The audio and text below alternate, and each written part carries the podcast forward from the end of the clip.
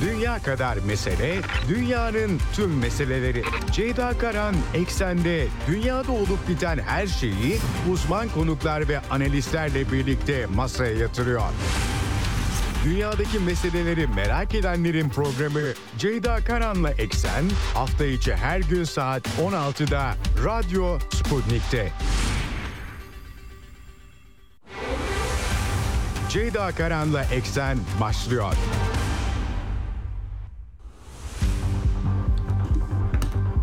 Eksenden merhabalar efendim. Bugün 17 Ekim 2023 günlerden salı dünyadan haberlerle yine karşınızdayız. Yüklü bir gündem var. İsrail-Filistin çatışmasının bölgesel e, yankıları nereye varacak? Gazze'deki insani durum İsrail kara harekatına girişecek mi? Ateşkes bir türlü ilan edilemiyor. Diplomatik girişimler Joe Biden bölgeye gitti. Amman'da dörtlü zirve yapılacak. Türk dış politikasının hattı nedir? Dışişleri Bakanı Hakan Fidan'ın açıklamaları var. E, Rusya ve Çin hattı var. Arap e, coğrafyasının tepkileri var. İran'dan Hamaney'in açıklamaları var. Gerçekten e, iplerin kopabileceği, kopma riski olan daha büyük bir çatışma çıkabilecek böyle riskler bulunan bir e, durum var. Taraflar bir yandan birbirlerini caydırıcı nitelikte söylemler ve adımlar atıyorlar. Bir taraftan birbirlerini kolluyorlar. Öyle anlaşılıyor resim. Aktarmaya çalışacağım önümüzdeki saatler içerisinde Rusya Federasyonu BM Güvenlik Konseyi'ne bir tasarı sundu ama e, Batı bloğu Amerika öncülüğünde reddetti. Tasarıda fazla bir siyasi mesele de yoktu. Daha çok insani bir durum vardı. Savaş suçları gerçekten e, günümüz iki yüzlü dünyasını belki yansıtıyor. Cepheden çocukların kurtarılması üzerinden davalar açılabiliyor ama gördüğümüz Gazze'de gördüğümüz resimle ilgilenen yok. E, aslında verili hiç de hakkaniyetlere dayanmayan dünyanın elimizde un ufak olduğu bir e, resim var. Biz de bunu anlatmaya çalışıyoruz. Nereye gider bilmiyorum ama e, tablonun parlak olmadığını belirtmek istiyorum. Diplomasi cephesinde pek çok e, e, tutum var tabii. Latin Amerika'dan e, Rusya'da dün e, acil toplantı düzenledi e, Rusya lideri. Onun yaptığı açıklamalar var. E, bunları da detaylı bir biçimde aktarmaya çalışacağım. E, yani hem sahadaki gelişmeler hem e, Gazze'deki durum İsrail'in harekete geçmesi Amerika'nın desteği e, Amerika'nın savaş gemileri gönderdiğini biliyoruz. E, kimi basın organları batıda Biden'ın ziyareti sonrası daha büyük bir savaş çıkabileceğini iddia ediyorlar. Umarım durdurulur tabii ki. Savaş hakkında konuşmak kolay ama eğer bir parça çatışma yaşanan coğrafyalarda bulunduysanız ben şahsen bulunduğum için biraz belki böyle yaklaşıyorum. Ee, kolay iş değil söylemesi e, gibi olmuyor. Ee, bunun altını çizmek istiyorum. Tabi Asya'da da hareketlilik var. Rusya lideri bu arada bütün bu e, Orta Doğu'ya herkes odaklanmışken e, Çin'e gitti. Çin'i ziyaret ediyor. Kuşak Yol Forumu var. E, bir gün ertelemeli gitti diplomasi trafiğinden. Bunun notlarını da e, zamanım el verdiği müddetçe aktarmaya çalışacağım. E, bugün tabii e, konuğum e, programın e, son bölümünde e, Beyazıt Karataş'la e, konuşacağız. Kendisi aynı zamanda bir emekli asker, e, e, hava pilot tüm general hem bu işin askeri cephede olası sonuçları hem Türkiye açısından tabii ki hı, tarih hızlandığı zaman e, bazı şeylere engel olamıyorsunuz ama önünüzü görmekte fayda var. Olası senaryolara bakacağız. Türkiye'ye etkileri bakımından böylesi bir bölgesel krizin. E, Türkiye'nin garantörlük çıkışları da var. Birazdan aktaracağım Dışişleri Bakanı Hakan Fidan'ın basın toplantısında dile getirdiği. Bunlar önemli. Biraz Türkiye açısından yorumlamaya çalışacağız olup bitenleri programın son bölümünde. Evet başlamadan frekanslarımızı tekrar etmek istiyorum. İstanbul'dan 97.8, Ankara'dan 96.2, İzmir 91, Bursa 101.4 ve Kocaeli 90.2 karasal yayın frekansları bunlar. Bunun dışında Sputnik Türkiye'nin web sitesi üzerinden cep telefonu uygulamasıyla Türkiye'nin her yerinden bizi dinleyebilirsiniz. Telegram hesabının E, aynı zamanda Radyo Sputnik Telegram hesabınız varsa Radyo Sputnik'in e, Telegram hesabına katılırsanız hem canlı yayın rahatlıkla dinleyebilirsiniz hem de kaçıranlar ne oluyor ne bitiyor merak edenler daha sonra kayıtlardan bizi dinleyebilirler. Diyelim başlayalım eksene. Dünya kadar mesele, dünyanın tüm meseleleri. Ceyda Karan Eksen'de dünyada olup biten her şeyi uzman konuklar ve analistlerle birlikte masaya yatırıyor. Dünyadaki meseleleri merak edenlerin programı Ceyda Karan'la Eksen hafta içi her gün saat 16'da Radyo Sputnik'te.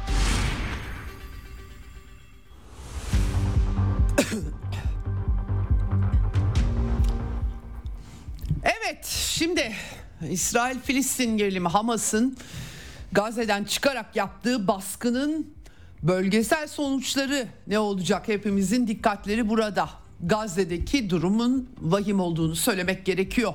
Ateşkes sağlandığı iddiaları olsa da bir türlü sağlanamıyor efendim. Amerika, İsrail ve Mısır'ın bu konuda çalıştıkları belirtiliyor. Dün itibariyle bir 5 saat ateşkesten söz edildi ama hemen ardından İsrail Başbakanlığı da Hamas'ta ateşkesi yalanladılar. Tabi Birleşmiş Milletler Dünya Örgütü bunca senedir yıpranan dünya örgütü biraz e, panikte çünkü sivillerin durumu gerçekten feci. Gazze'nin güneyine doğru İsrail hükümeti sivilleri 1.1 milyon insan çoğu e, e, Filistin Gazze'deki yerleşimler kuzey bölgesindedir. E, aşağıya doğru Mısır sınırına doğru e, e, güney batıya doğru hareketlenmelerini istemişti ama İsrail'in yaptığı hava saldırıları bombardımanları Han Yunus gibi daha güney orta kesimleri biraz daha ortanın güneyinde e, kentleri de vuruyor. Dolayısıyla tabii e, Birleşmiş Milletler yetkilileri Filistin mültecilere yardım ajansı özellikle yani İsrail hem böyle diyor güneye gidin diyor hem de orayı da vuruyor diye bir isyan halinde. Ee, Hamas da bu arada Tel Aviv'e roket saldırısı düzenlediğini söyledi. Dün akşam saatlerinde bir takım videolar geldi ne kadar e, e, bilemiyorum. E, artık işin hakikaten doğruları bulmak da zorlaşıyor. Elimizden geleni yapıyoruz. Yanlış olursa düzeltmeye de çalışıyoruz. Ama İsrail'in Gazze bombardımanı tabi arada orantısız bir güç durumu var. Devam ediyor. Ölü sayıları maalesef onları da vermek durumundayım. Filistinlerin Filistin tarafında Gazze'de 2778 10 binden fazla yaralı.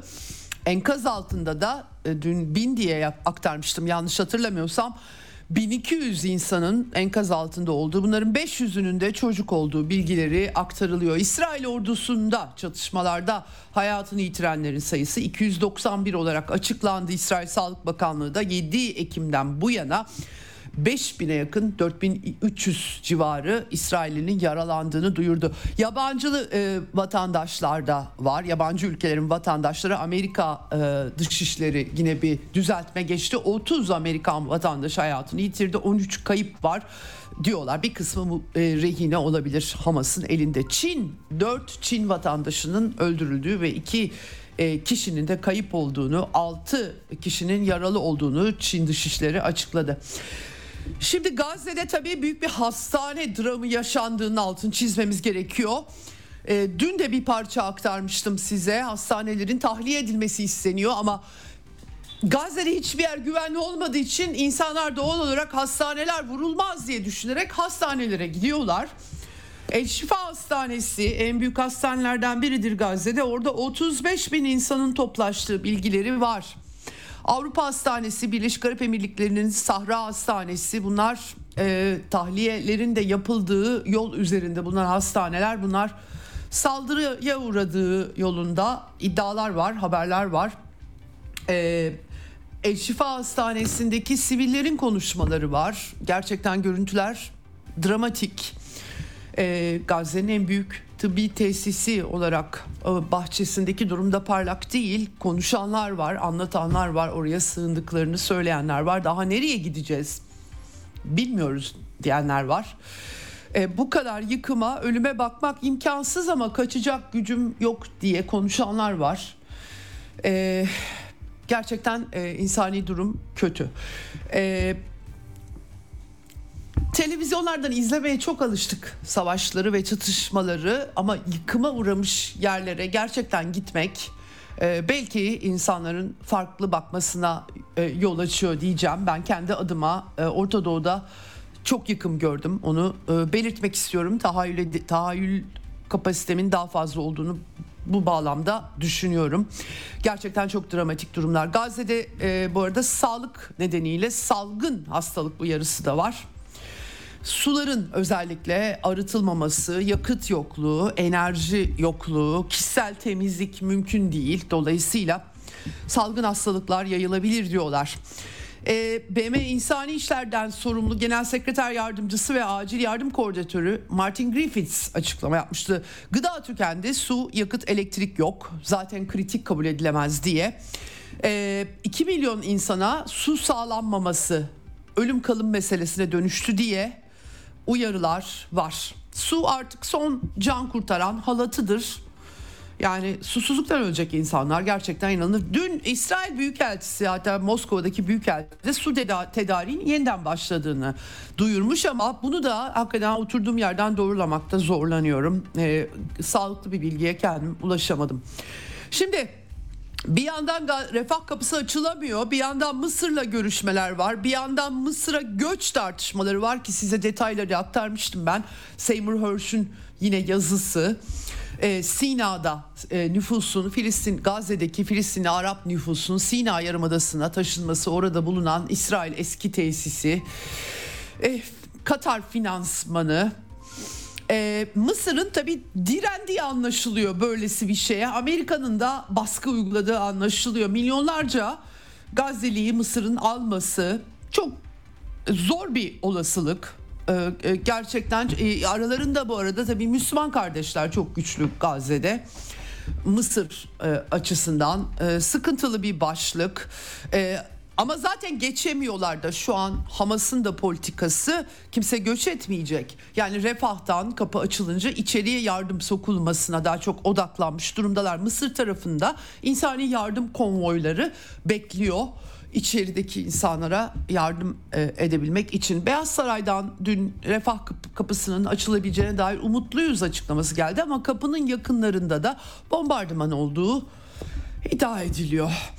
E, tabii Beyaz Saray'ın açıklamasında Hamas'ın peşine düşüp e, e, liderlerini hedef almak meşru hedef. Yani Hamas liderlerini İsrail baskın nedeniyle misilleme olarak öldürebilir ama nüfus yoğun olduğu için siviller zarar görüyor. Dolayısıyla e, gerçekten bir e, Amerikalıların da söylemlerine yans söylemlerine de yansıyan bir çıkmaz hali var. Mısır'la görüşmeler devam edecek diyor Amerikalılar ama Mısır Cumhurbaşkanı El Sisi dün çok yoğun temaslarda bulundu ve özellikle dikkatini çektiği El Sisi'nin de Mısırlı yetkililerinde Gazze sakinlerine toplu cezalandırmaktan, cezalandırmadan vazgeçilmesi, zorla yerlerinden edilmesi şeklinde tezahür eden toplu cezalandırma vurgusu.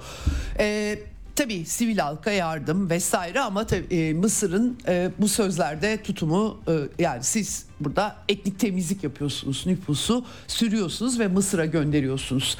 Dün aktarmıştım biraz İsrail'de de e, Müslüman kardeşler ideolojisinin sorumlusu Mısır bunun yükünü Mısır çekmeli görüşleri dile getiriliyor. Gerçekten e, bir acayip durum ve olan sivillere oluyor bu aşamada henüz bu aşamada. Artık savaş çıktıktan sonra zaten bu tartışmaların hiçbirinin bir anlamı belki kalmayacak ama en azından daha çıkmadı büyük bir çatışma. O yüzden detayları aktarmak durumundayım sizlere.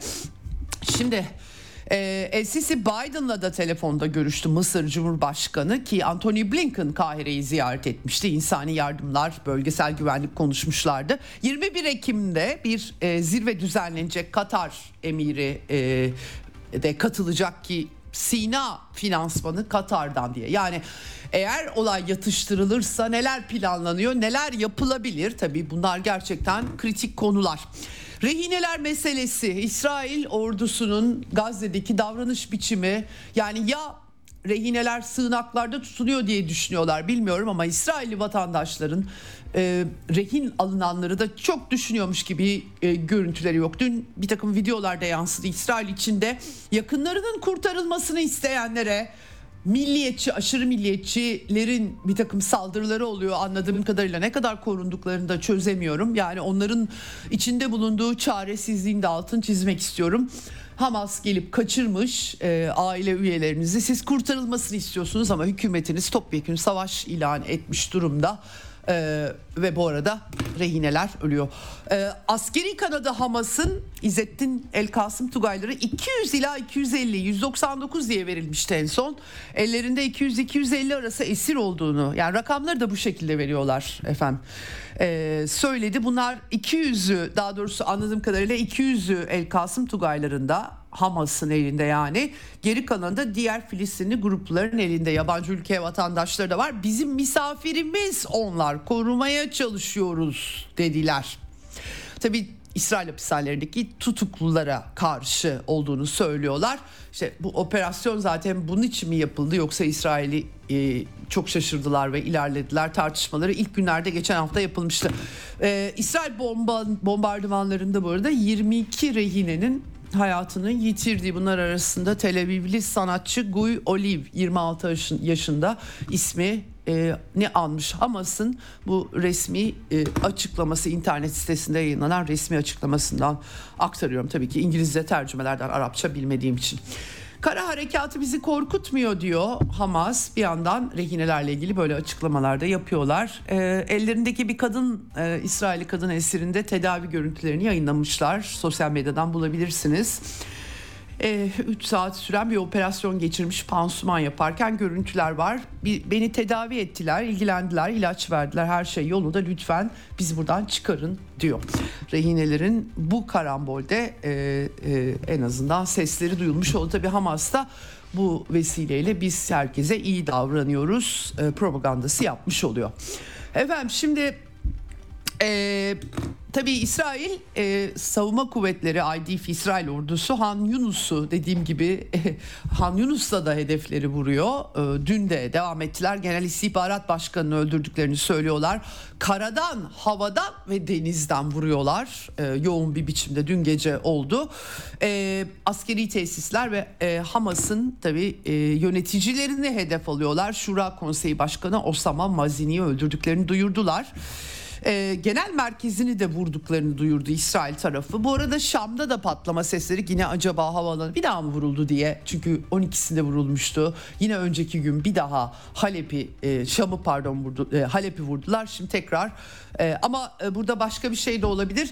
El-Kaide bağlantılı gruplarda İdlib'de habire Suriye'ye saldırıyorlar. Rusya tarafları uzlaştırma merkezi e, buna karşılık orada e, cihatçı grupları vuruyor. Böyle İsrail'in bir dönem destek olduğu gruplar bunlar. Hamas dahil olmak üzere. Bu da işin başka e, bir ironik tarafı efendim. E, kim vurdu Şam'ı bilmiyorum. İsrail'den bir açıklama görmedim. Dolayısıyla cihatçı gruplar vurmuş olabilir. Onu belirtmek gerekiyor. Dün İsrail parlamentosu Knesset toplandı. E, yeni savaş kabinesi kuruldu malum. E, bu sırada Kudüs'e roket atışları olduğu için e, sığınaklara gittiler. Netanyahu'nun konuşması da olmuştu öncesinde. Netanyahu açılış konuşmasını yaptı ve orada savaşa hazırız tamamen yenilgiye uğratacağız. Hamas'a mesajımız bizi kuzeyden sınamayın hatayı tekrarlamayın dediler. Ee, ve Nazizmin yeni bir versiyonu olarak Hamas'ı e, temsil Hamas'ın onu temsil ettiğini söylediler. Artık kavramlar birbirine girmiş durumda. Kimse kavramlarla da ilgilenmiyor. Herkes her şeyi söylüyor. Ağzına geleni böyle bir durumdayız. Hamas'ın IŞİD gibi bir örgüt olduğunu artık anlıyorlar dedi. He tabii Netanyahu'nun kendisi IŞİD gibi örgütleri destekleyip e, El Fetih'ten Filistin Kurtuluş Örgütü'nden iyidir diyen Hamas'a yatırım yapmamız lazım diyen bizatihi Netanyahu'nun tabii ki kendisi. Şimdi de Nazizm diyor. Aa, bu arada Kiev'deki banderacılar da var. Yahudi halkının katillerinin ideolojisinin devamcısı olanlarla ilişkiler var. Gerçekten bütün e, her şey yerle yeksan vaziyette. E, savaş kabinesi toplandı akşam saatlerinde Anthony Blinken Amerikan Dışişleri Bakanı katıldı toplantıya ki ikinci kez gidiyor 12'sinde de İsrail'e gitmişti bölge turu yaptı Ürdün, Suudi Arabistan, Katar Birleşik Arap Emirlikleri Mısır'ı ziyaret etti ardından tekrar döndü. Netanyahu ile görüştü. İlk gidişinde Yahudi olarak gittiğini söylemişti Dışişleri Bakanı olarak değil. Bilmiyorum belki bu sefer Dışişleri Bakanı olarak gitmiştir. Şimdi tabii hemen ardından Biden gitti. İndiği görüntüler var. Yalnız o görüntülerin bir kısmı eski galiba. Biden yürü, yürüyemezken yine gösteren arşiv olduğunu anlıyorum. E, dolayısıyla e, tam olarak tespit edemedim varışına dair doğru mu o görüntüler bilmiyorum. Onun altını çizeyim. Fakat İsrail'de 5 saat kalacak. Anladığım kadarıyla Amman'a geçecek. Amman'da da bir dörtlü zirve var. Ürdün Kralı 2. Abdullah e, Mısır Devlet Başkanı Filistin Özerk Yönetimi Başkanı Mahmut Abbas katılacak bu dörtlü zirveye. Tehlikeli yansımaları tartışacaklar. Almanya'nın Der Spiegel dergisi Biden'ın ziyareti sonrasında kara harekatının başlayabileceğini söylüyor. Ee, bilmiyoruz tabii ki bugün İsrail tarafından henüz karar alınmadı açıklaması da var. Anthony Blinken'lı bir savaş kabinesi topladılar ama e, sonuçlarını göreceğiz. Daraltılmış savaş kabinesi diyorlar buna. Ee, içinde Benny Gantz gibi e, Netanyahu'ya muhalefet edenlerin olduğunu aktarmıştım size. Ee, Blinken'ın faciaya dönüşen Suudi Arabistan'da Veliaht Prens tarafından bütün gece bekletildikten sonra sabah saatlerinde görüşebileceği turundan sonra gittiği İsrail'deki savaş kabinesinde otururkenki resmi gerçekten çok çarpıcı. Bunu e, belirtmek gerekiyor. Suudi Arabistan hattında pek bir sonuç elde edilmemiş gibi bir manzara var. Tabii ki perde arkasını henüz bilmiyoruz. Çünkü Sina Yarımadası kadar e, hacıların kaldığı Suudi Arabistan'da belli bölgelere Filistinlilerin yerleştirilmesi gibi iddialar da havada uçuşuyor. Ne kadar doğru, nasıl yapılabilir, hangi yöntemlerle yapılabilir? Gerçekten ancak bölgesel bir savaşla ortalık alt üst olursa ve kazananın belirleyeceği bir çatışmada olabilecek şeyler. Sadece dolayısıyla size iddiaları aktarabiliyorum. Ne konuştular? Herkes çok merak ediyor tabii ki. Suudilerin yaptığı açıklamada Blinken'la temasların çok da parlak geçmediği ortadaydı. Şimdi e, Araplarla da bu arada ha onu da belirteyim. E, İsrail Başbakanı Netanyahu 7 Ekim'deki saldırıdan sonra ilk defa bir Arap liderliğiyle İsrail'in bir süredir normalleşme süreci olduğunu biliyoruz artık. Suudi Arabistan'la kesildi bu olaylardan sonra ama Birleşik Arap Emirlikleri devlet başkanı ile bir telefon görüşmesi olduğunu belirteyim. İlk defa ee, orada da ne konuştular onu bilemiyoruz henüz. Şimdi herkesin dikkati kara harekatında yarın Biden Amman'da toplanacağı için e, bugün yarın kara harekatı tabii ki beklememek gerekiyor. İsrail Savunma Bakanı e, dün savaş kabinesinden sonra uzun ve bedeli ağır bir savaş öngördüğü Amerika'nın iyi bir müttefik olduğunu söyledikten sonra Akdeniz'de Amerikan bayrağı dalgalanmasının herkes ne anlama geldiğini biliyor dedi ne anlama geliyor? Birazcık hafızamızı tazelersek son 20 senede Amerikan füzelerinin havada uçuşması en başta Suriye'nin yine kabak Suriye'nin başına patlıyor. Lübna, Güney Lübnan'ın Amerikan füzeleri altına girmesi anlamına geliyor. Gerçi işte kara harekatı hazırlıkları sürüyor. 400 bin Nikkei Asya portalı biraz makro ekonomide yayın yapanlara da bakmakta fayda var. E, sermaye hareketleri bakımından çatışma öngörüsü olarak Nikkei Asya portalı e, bayağı bir ağır ekipman yıldığına işaret ediyor. E, işte İsrail zaten sınıra yığıyor aktarıyorum ben size. Ama bugün IDF sözcüsü yani İsrail Savunma Güçleri Sözcüsü Richard Hecht'in bir açıklaması var. Herkes bir kara harekatından bahsediyor ama farklı bir şey de olabilir dedi. Ne olacak? Rehinelerin yerlerini tespit edip özel bir Amerikalılarla birlikte özel bir harekat mı düzenleyecekler? Bilmiyorum. Olanı aktarıyorum size. E, 2000 kadar deniz piyadesi önce Wall Street Journal yazdı ardından CNN televizyonu danışmanlıkla sınırlı 2000 deniz piyadesi konuşlanmaya hazırlar. Acil duruma geçirildiler. Henüz gitmediler anlamına geliyor ama seçilmişler, belirlenmişler. Amerikan filmlerindeki gibi hani dünyanın herhangi bir bölgesi de Amerika'nın kontrolü altındadır ya böyle hemen özel harekatta birilerine haber salarlar herkes toplanır gideceğiz falan diye herhalde böyle bir şey olsa gerek Hollywood filmlerinden akıl yürüterek söylüyorum size acil müdahale ekibi danışmanlık şeklinde aktarılıyor efendim. Dün tabii Gazze'ye bombardıman devam etti. Bu arada Amerikan medyasında yazılıp çizilenler var. En dikkat çekicilerinden bir tanesi Foreign Affairs dergisinde burada David Lynch bir e, makale uzunca e, bir makale yazmış. Ben size çok özetini söyleyeceğim.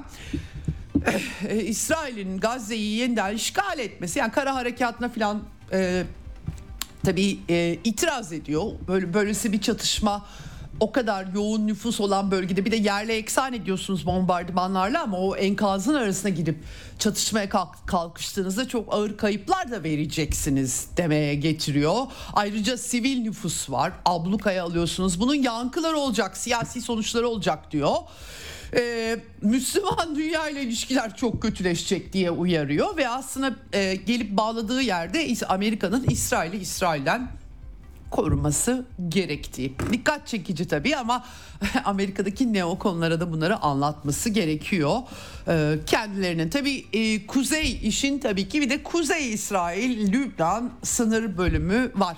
İsrail 2006 savaşından bu yana Hizbullah karşısında her ne kadar hala bu Hamas baskınına kadar caydırıcı gücünü e, efsane olarak herkesin gördüğü bir güç olsa da e, Hizbullah karşısında hep bir şekilde e, geri adımlar geriye düştü. O ev, karizması çizildi diyebiliriz açıkçası 2006 savaşıyla başlayacak bir biçimde.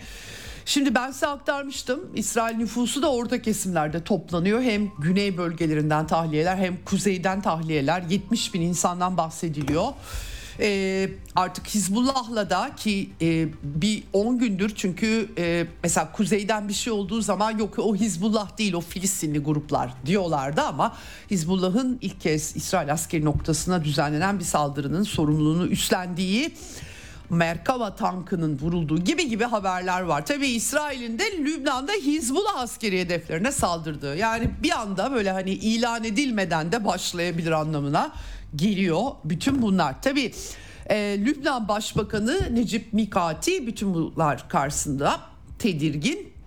Fırtınanın tam ortasında Lübnan'ın yer aldığını söyledi kendisi. E, Filistin'de dayanışma içinde olduklarını ama kimsenin tabii e, güneyde bir cephe açılmasına meraklı olmadığını söyledi Mikati. Zaten zor durumda olduklarını anımsattı. Tabii İsrail'in provokasyonlarından da bahsediyor doğal olarak. Ee, Kanada Dışişleri Bakanlığı bu arada vatandaşlarını ticari uçuşlar varken hala Lübnan'dan ayrılın demişler. Bu tabii hayra alamet e, bir durum değil. İngiltere'de de benzer durumlar var. Şimdi e, tabii bunun bir ucunda da İran e, yer alıyor. Dini lider Hamaney'in açıklamaları var. E, Hamaney İsrail'in Gazze'de işlediği suçların devam etmesi halinde Müslümanların gözünün döneceğini, direniş güçlerinin çılgına döneceğini, kimsenin onları durduramayacağını söyledi. Soykırım diye nitelendirdi. Yani dedi dedim ya başta kavram tarih hızlanınca kavramlarla kimse ilgilenmiyor diye. Tabii Batı Şeria'da pek çok Filistinli Arap yaşıyor. Oradan da pek bir şey geldiği söylenemez. Çok kırık dökük bir iki olay dışında. Burada çok açık bir biçimde toplu cezalandırma, etnik temizlik, zorunlu sürgün olduğu açık. Ee, ama işte e, zaten dünyanın geldiği yer bu. Herkes daha çok Batılılar bu işlere tabii yol açtılar. Herkes Batı'nın e, kavram saçması karşısında aynı şeyleri kullanıyor artık e, bana göre soykırım diye e, Hamaney de e, aynı şeyi söylemiş bütün dünyanın gözü önünde olup bitenlere Gazze'de yanıt vermeli, tepki göstermeliyiz. Açlıktan ölüyor Filistinliler, yüzlerce söylüyor diyor. Yargılanması gerek diyor. Amerika İsrail politikalarını dizayn ediyor. Yani Siyonistler bir şey yapmıyor mu? Anlayamadım. Sağ Siyonizm özellikle İsrail'in içerisinde pek çok insan var. Netanyahu hükümetini sorumlu tutuyorlar olup bitenlerden ve barış çağrısı yapıyorlar. Aileleri öldürülenler bile yapıyor. Bunun altını çizmek istiyorum. E, çünkü e, batıda da maalesef her yerde herkes savaşı daha çok kışkırtmak için e, elinden geleni yapıyor. Buna göre sunumlar e, ortaya konuluyor. E, yani e, doğrudur bunların hepsi de gerçek olabilir. Bir de ama arası var. Bazen böyle göz dönünce e, görülmeyenleri en azından aktarmak sorumluluğunu hissettiğimi söyleyeyim.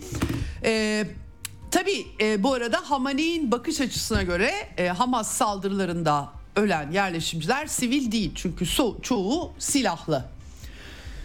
Efendim e, yani otobüs durağında e, öldürülen e, yaşlı teyzenin elinde silah yok tabii. E, burada şimdi yine aynı kavramlara geliyoruz. E, rezervist ordusu Rusya Federasyonu'nda da yedekler vardır. Çeşitli dünya coğrafyalarında yedek ordu mantığıyla güvenlik durumuna göre bakılır. Tabii ki siz başka bir yerden herkes asker. Elinde o an e, silah olmayabilir ama yaşlı teyze alır silahı vurur diye de görebilirsiniz. O zaman Hamaney gibi düşünüyorsunuz anlamına geliyor.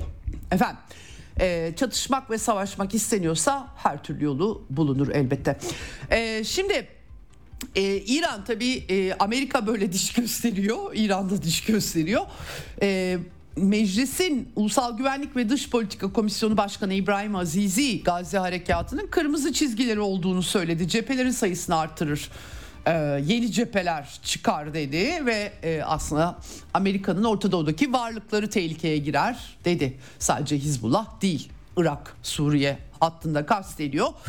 Ve bunun sonucunda İsrail'i sadece mağlubiyeti, mağlubiyeti değil gücünün ve devletinin çöküşüne yol açabilir dedi. Bilemiyorum bunun için biraz Araplara dönüp bakmak lazım. Çünkü şunu hatırlamak gerekiyor e, tarihe e, biraz bakmakta fayda var diye bu bağlamda düşünüyorum. Nedeni de şu 1948 Taksim'inden sonra çünkü Arap devletlerinin birleşip de İsrail'e e, yaptıkları e, kabul etmeyip e, BM Taksim'ini yaptıkları saldırıları sonucunda e, böyle bir sonuç olmamıştı ama belki de tarih artık aksine akacak onu bilemiyoruz. Herhalde herkes güç hesabı bu durumda çünkü geriye e, diplomasi yoksa sınır tanımamak varsa geriye güç hesabı kalıyor. Başka da bir şey kalmıyor. Gücü yeten kuralları ve resmi dikte edecektir anlamına geliyor. Evet e, zaten diplomasi bitince böyle oluyor.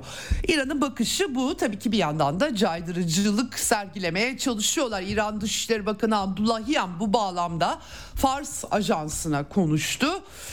E, direniş liderlerinin Gazze'de İsrail'in her istediğini yapmasına izin veremeyeceğini söyledi. Ortalık sakinleştiğinde bölgedeki diğer direniş odaklarının da peşine düşecekler dedi. Oradan e, önümüzdeki saatlerde her türlü önleyici tedbirin uygulanması beklenebilir de dikkat çekici neden? Şundan. Çünkü Biden Amman'da toplantı yapacak yarın. Önleyici tedbirin uygulanmasından kasıt nedir? Önleyici saldırı mı yapacak Hizbullah ya da yani ben başka türlü yorumlayamıyorum bu haliyle. Çünkü o zaman Biden oradayken mi olacak? Önleyiciden kasıt nedir? Bilmiyorum. Önümüzdeki saatler diye de bir vurgu var. O yüzden e, böyle bir yorum yapıyorum. Spekülasyon yapıyorum daha doğrusu cümlelerden. Ama başka bir şey de anlaşılmıyor. Sadece Hizbullah'ı da kastetmiyoruz diye ekliyor. Çünkü e, bölge genelinde direniş grupları ölçeğinin genişlemesi kendiliğinden olacaktır diyor. Yani bu hani Gazze'ye bir saldırı olursa harekete geçeriz. Bu e, genel şablon bu ya da belki de bir uyarı olarak almak gerekiyor. E, sadece önleyici olması önümüzdeki saatler gibi vurgular dikkat çekici açıkçası ve arkasına o da İsrail'in coğrafi haritasının değişmesine yol açacak bir tablo yaratıyor diye de ekliyor. İran'ın çatışmaya girme olasılığını da soruyor Fars Ajansı. O zaman her türlü olasılığı olasılığın hayal edilebileceğini söylüyor. Evet böyle bir tablo var. Şimdi tabii karşılıklı dediğim gibi herkes eh, böyle olursa böyle olur, böyle olursa böyle olur diyor. Ee, e, İran tabii neokon cephede hemen e, sorumlu tutuldu. Hepimiz biliyoruz. Ben de aktardım size Wall Street planlamasına katıldı. E, İran Dışişleri Bakanı Nasrallah da katıldı filan dedi. Sonra ama Amerikan hükümeti yok İran İran'ın katıldığına dair e, kanıtımız yok falan dedi. Yani aslında bunu contain etme, etmekle etmemek arasında kararlar verilecekmiş gibi bir çerçeve olduğunu biliyoruz. Tabii ki Gazze'de e, bu toplu cezalandırma, açık toplu cezalandırma İsrail'in e, bu hışımla e, bu kadar insanı kaybettikten sonra hışımla hareket ederek yarattığı ortam e, e, bunda etkili. E, Gazze'nin zorlukları etkili belki Hamas'ı kendi politikaları güçlendirdi ve gidip Hamas sorununu eğer bu şekilde koyuyorlarsa o da ayrı bir siyasi tartışma ama işini de bitiremiyorlar ve e, politikalar geliyor buraya dayanıyor. Şimdi bütün bunlar oluyor bu arada e, hemen e, onu da notu da eklemek istiyorum. BM Genel Sekreteri çünkü bir yandan konuşuyor rehineleri bırakın işte ateşkes insan yardım. Rusya Federasyonu'nun BM e, önerisi tasarısı Amerika İngiltere, Fransa, Japonya reddetti. 6 ülke çekimser kaldı. Aslında tablo biraz dönüyor gibi ama veto hakları bakımından sadece Çin ve Rusya desteklediği içinde siyasi bir şey de yok. Sadece insani tabii ki ucu siyasi çözüme de dayanan şeyler var. Ayrımsız ayrımcı ayrımsız güç kullanımı orantısız güç kullanımı bunlar e, normal verili uluslararası hukukta hep konuştuğumuz şeyler. Bakın Donbas sahasında çocuklar cephe hattından çıkarıldığı için Rusya hakkında Uluslararası Ceza Mahkemesi evrensel tırnak içerisinde evrensel yargı yetkisi den hareketle dava e, açtı, e, tutuklama kararı çıkardı. Burada gözümüzün önünde neler neler Hamas da dahil olmak üzere neler neler oluyor.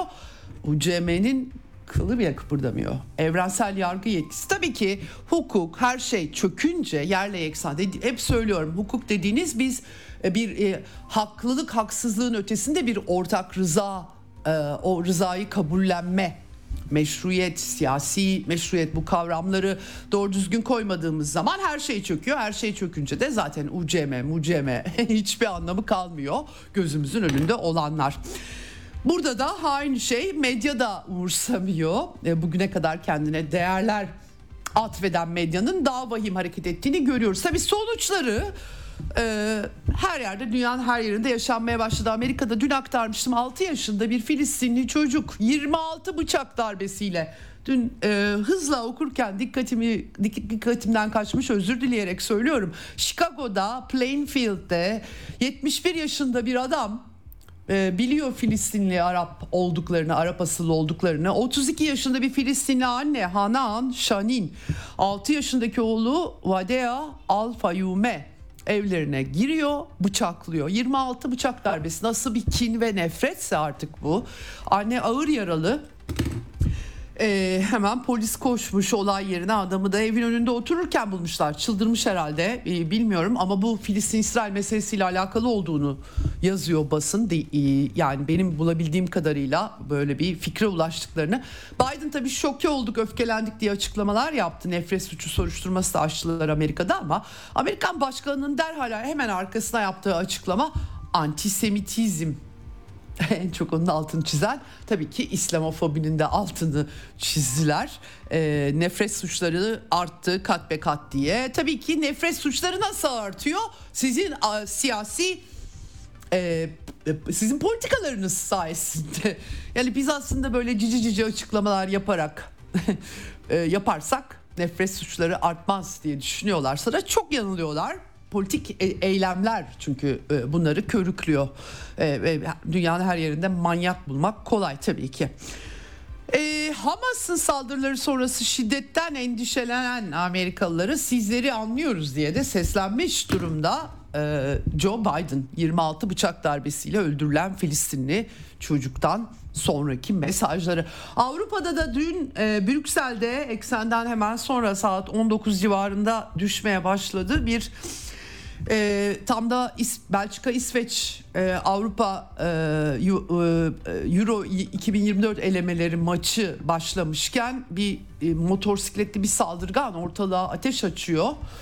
İki kişi hayatını yitirmiş İsveç vatandaşları maç izlemeye gitmişler. Hemen tabii ikinci yarıdan itibaren oynatmadılar maçı. Ama Avrupa'da da e, bu işlerin e, adam kimdir nedir bilinmiyor henüz. Ee, bir zanlı tespit etmişler IŞİD'le bağlantılı diye söylüyorlar ama Suriye olayları sırasında da böyle şeyler yaşandı. Yanlış kimlikler tespit edildiği oldu. Dikkatli davranmak lazım. Abdüsselam El Gulani diye sosyal medyada iddiaya göre tanıtmış kendisini. Ee, Avrupa Birliği liderleri tabii bu Hamas baskını Avrupa'da o kadar objektiviteden uzak ya, yansıtıldı ki ben tepkiyi anlıyorum ama e, işte zaten e, kin ve nefret tohumları ekmek istiyorsanız tek taraflı pompa yapmanız gerekiyor. Ee, şimdi Avrupa Birler, Avrupa liderleri biraz geri adım attılar. Ee, Filistin'e de karşı olmadıkları söylemlerini çıkartıyorlar. Terörist olan Hamas. Ursula von der Leyen çok büyük tepki çekmişti. Kendi e, hatta Joseph Borrell dış politika şefi bile AB'nin tutumunu yansıtmıyor demek zorunda kalmıştı. Von der Leyen Hamas barbarlığın bedelini Hamas'ın barbarlığının bedelini Filistinliler ödeyemezler. Sivillere yönelik yardımları 3 katına ki kesme kararı çık aldıkları söyleniyordu. Tersine döndü. Kamuoyunun tepkisi tabii burada önemli. Üç katına çıkarmaktan bahsetmiş. İnsani yardım köprüsü Mısır kanalıyla Gazze'ye kurmaktan bahsetmiş. Ee, Britanya Başbakanı Rishi Sunak ee, Hamas Filistin halkını ya da onun istediği geleceği temsil etmiyor. Onlar da Hamas'ın kurbanları açıklaması yaptı. Ama tabii e, Bunlar e, şu an yeterli olacak mı bilmiyorum. İspanya Başbakanı Pedro Sanchez de aynı şekilde. O da siyasi iki devletli çözüm vurgusu yapmış. En çok bu konuşuluyor da iki devletli çözümü kim uygulayacak tabii o ayrı bir tarihsel sorun. The Guardian gazetesi Avrupa tırnak içerisinde solu diye anılıyor. Ben Irak işgalinden bu yana The Guardian gazetesini sol olarak tarif etmiyorum şahsen. ee, Irak Savaşı'na karşı çık çıkmaları da olmuştu Guardian'ın ama nasıl çıktığı e, karşı çıktığı önemli belki. 40 yıldır çalışan karikatürist Steve Bell dün gece gördüm bunda Netanyahu'nun karikatürü yayınlandı Yahudi karşıtı diye hemen e, işten çıkartılmış. ifade özgürlüğünün geldiği yeri ben size eksende çok uzun zamandır anlatmaya çalışıyorum. E, karikatürde ne var? E, boks eldivenleri giymiş böyle bir karnı açıkta falan orada Gazze e, orada kes neşter e, tutuyor hemen defolun diye. Bunun da e, tabii e, sanatçı başka bir şey diyor eleştirenler başka bir şey diyor. Shakespeare'in Venedik Taciri adlı oyununda işte borcunu ödeyemeyen birinden yarım kilo et isteyen Yahudi tefeciye gönderme olduğunu söylüyorlar. Oradan antisemitizm olduğu iddiası çıkıyor. Sanatçı da diyor ki 1960'larda David Levin, Levin tarafından çizilen bir karikatür var. Amerikan Başkanı Lyndon Johnson'ı e, Vietnam şeklinde bir yara, yara iziyle e, çizen bir karikatür. Ben ona gönderme olarak yaptım diyor. Ama artık zaten Guardian'da bu konulara bakılamayacağını söylemiş kendisi. Gerçekten böyle bir acayip resim var. Efendim Latin Amerika hattında da İsrail açısından sıkıntılı bir resim beliriyor. İki yerden e, en çok patladı. Biri Kolombiya'dan dün gece İsrail'in Bogota Büyükelçisini Kolombiya'dan kovdular. Amerika'daki uzun yıllar Latin Amerika'daki Amerika'nın kalesi Amerika Birleşik Devletleri'nin kalesi Kolombiya'nın başındaki e, Gustavo Petro. Büyükelçi bayağı bir uğraşmış ama ben size aktarmıştım Petro'nun çeşitli tepkilerini. E, sosyal medya üzerinden yapılan kapışmanın sonunda artık Bogota Büyükelçisini Dışişleri Bakanı Alvaro Leiva açıklıyor bunu. İsrail'in Bogota Büyükelçisi Gali Dagan'ı Petro'ya saygısızlık yaptınız.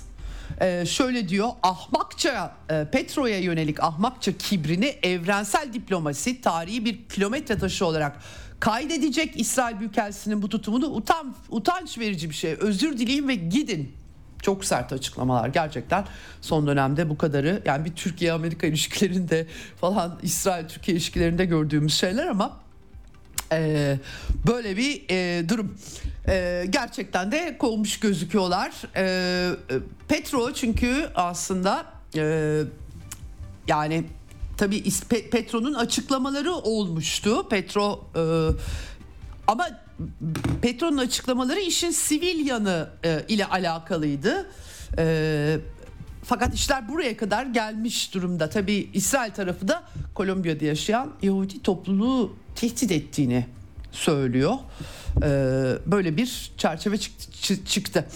E, İsrail Hamas'ın e, saldırısını eleştirdi Pet Gustavo Petro ama İsrail'in de Hamas'a yaptığı misillemeyi eleştirdi ve şöyle cümleleri var.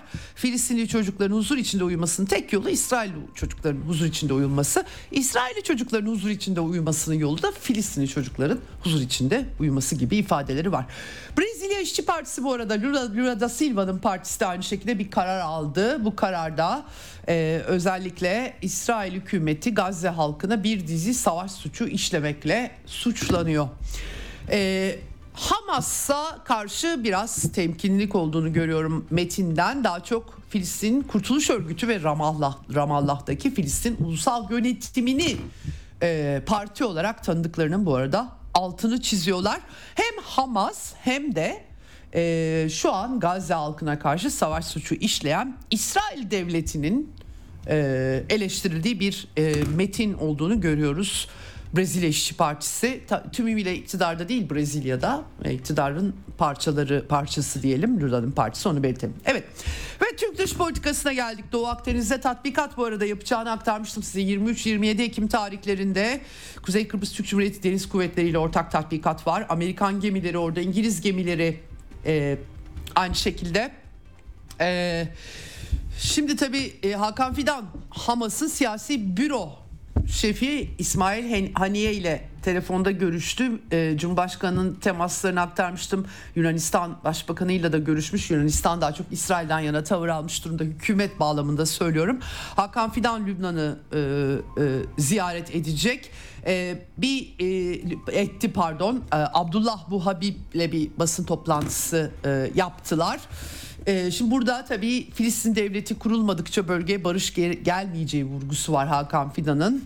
Ee, büyük savaşlar çıkabileceği gibi bu savaştan tarihi bir barış fırsatı çıkabilir diyor.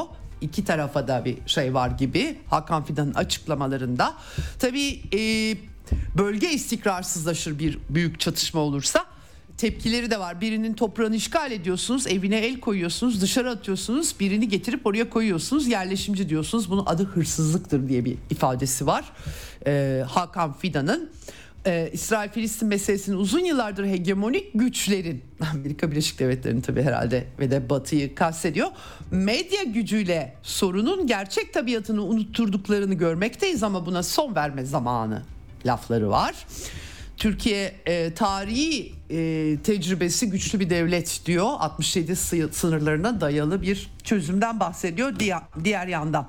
Aynı zamanda Dışişleri Bakanlığı'nda Ankara temsilcileriyle buluşmuş gazetelerin Hakan Fidan burada da e, değerlendiriyor meseleyi. Özellikle Hamas'ın İsrail'e yaptığı saldırının herkesi şaşırttığını, sürpriz olduğunu söylüyor. Operasyonel sonuçlarının sivillerin hedef alınmasını kınıyor.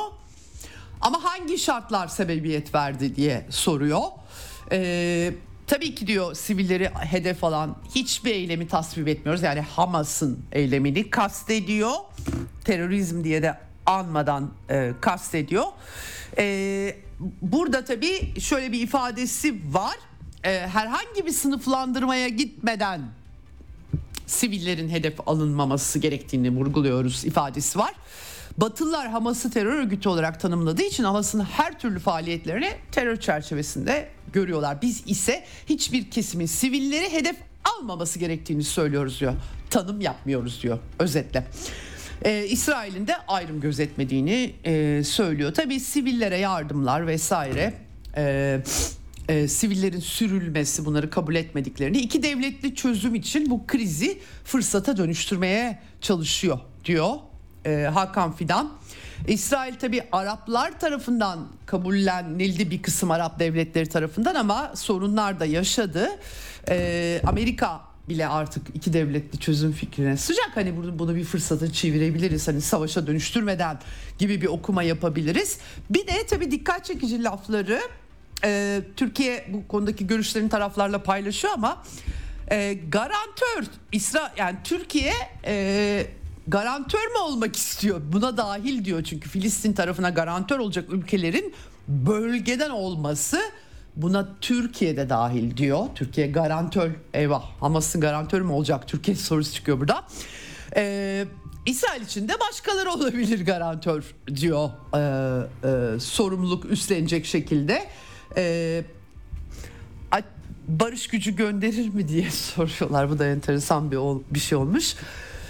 Ee, ana fikir olarak şu an ortaya koyuyoruz garantörlük keyfiyetini açıkçası tartışmaya açmadık ama diyor biz ana fikri ortaya koyuyoruz diyor. Ee, sistematiğinin tartışılması gerektiğini söylüyoruz. İlginç açıklamalar Hakan Fidan'ın açıklamaları. E, konuğumla da bunu ayrıca sormak istiyorum. Nasıl bunun e, olasılığına dair e, neler e, söyleyecek merak ediyorum. Şimdi bu arada e, hemen ilk akla gelen tabii İsrail Başbakanı e, Gazze'nin güneyine gidin gidin daha önce da e, ilk önce Gazze'nin güneyine demedi yani gidin de nereye gitsin Filistinli siviller tabi hemen akla aktardım size Mısır gelmişti. Ee, oradan nereye gidecekler? Türkiye'ye Türkiye'de ciddi bir sığınmacı sorunu var. Ona mı eklenecek? Çok sayıda iddia ortaya atılıyor. Tabii 500 bin Filistinli gelecek diye hemen bu yalanlandı. Cumhurbaşkanlığı İletişim Danışmanlığı dezenformasyon bu diyorlar. Ee, böyle bir çerçeve var. Irak-Suriye tezkeresi bu arada 8. kez meclis gündemine geliyor. 2 yıl daha uzatılacak Türkiye'nin harekat yapmasını sağlayan. Ama Ankara'daki diplomatik kaynaklar meclis açıldı. Henüz İsveç'in NATO üyeliği ortada yok. Sputnik'e bir diplomatik kaynak, Türk diplomatik kaynağı İsveç'in NATO üyeliğinin yıl sonuna kadar gerektiğini söylüyor. Sinyal veriyorlar diyor ve açıkça veriyorlar. Stoltenberg verdi açıkça söyledi bekliyoruz onaylanmasın diye ama bizim acelemiz yok. Acele etmeye niyetimiz yok demiş.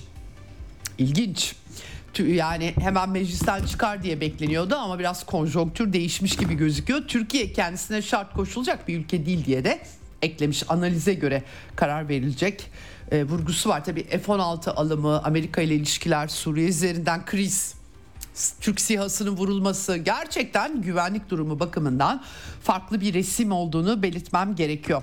Ee, tabii ki bir de Rusya ayağı var. Ee, şimdi Rus diplomasisi de hızlandı. Putin mekik diplomasisi yürüttü. Dün bir kısmını aktardım size. 10 gün önce 7 Ekim'de Rusya lideri Hamas saldırısı sonrası aramamıştı. Bir dönem Rusya e, İsrail ilişkileri ne kadar sıcak olduğunu hatırlayalım. 2018 senesinde yanlış hatırlamıyorsam bir yılda 9 kez görüşme olmuştu telefon ve e, karşılıklı. E, Cumhurbaşkanı Erdoğan gibi bir ilişki dinamiği tarif ediliyordu ama tabii işlerde bir takım değişiklikler olduğu e, değerlendirmeleri vardı. Sadece tabii Netanyahu'yu değil Abbas'ı da aradı ama İsrail liderini 9. günde aradı Rusya devlet başkanı tabii taziyelerini de iletti. Abbas'la konuştu, Esad'la konuştu, Suriye lideriyle Mısır daha kilit ülke El Sisi ile görüşmesi var. Hepsiyle bu krizin çözümü ele alınıyor. E, Lavrov'un da yine temasları var.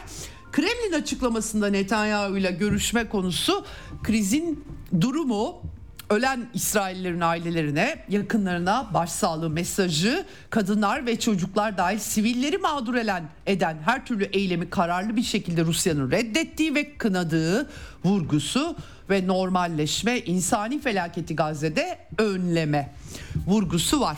E, kulis bilgileri Netanyahu'nun verdiği yanıtta Hamas'ın e, yok edilmesine kadar bu işin durmayacağını söylediği İsrail kaynaklarından var. Göreceğiz beraber. Ee, tabii e, bir e, bu liderlerle görüşmelerde de Suriye, İran e, reisiyle de görüştü. Filistin, Mısır liderleriyle koordinasyon kuralım. Hani bu işin tırmanmasını önleyelim. Abluka'nın kaldırılmasını sağlayalım ve siyasi çözüm için masaya oturalım. Çinliler de bunu barış konferansı diye koydular ortaya. Yeni bir barış konferansı. Ee, Rusya'nın çabaları tabii BM Güvenlik Konseyi'nde e, boşa çıktı. Çünkü Amerikalılar İngilizler, Fransızlar, Alman, e, Japonlar reddettiler Japonya geçici üye. E, tasarıda da pek bir şey yok aslına bakarsanız. Dün Putin kurmaylarını da topladı Gazze gündemiyle. E, e, Ukrayna'daki Donbas'taki harekatla ilgili de bilgiler, e, raporlar aldı. E, Rusya'nın tutumu ortaya konuldu ve acil ateşkes e, başkenti Doğu Kudüs olan 67 sınırlarına dayalı 242 sayılı tasarı hep unutuluyor tabii ki burada. E, 1948'e gidiyoruz ama 242 sayılı tasarıyı e, tasarının kabul görmüşlüğü de olmuştu. Tabii ki çok muğlak bir tasarı ilerideki müzakerelere zemin olması bakımından hani uluslararası hukuk referans alınacaksa eğer e, böyle tartışmalar var Rusya açısından resim bu şekilde gözüküyor. Tabii Sovyetler Birliği döneminden beri konuyla çok ilgili bir ülke olduğu için Rusya Federasyonu e, bir e, tarihi şeyi de var hafızası var bu işin hukuki temeli hukuk, meşruiyet bu kavramlarla birlikte düşünürsek. Putin 3. E, yol Kuşak Forumu'na katılıyor. E, Pekin'e e, gitti bu arada.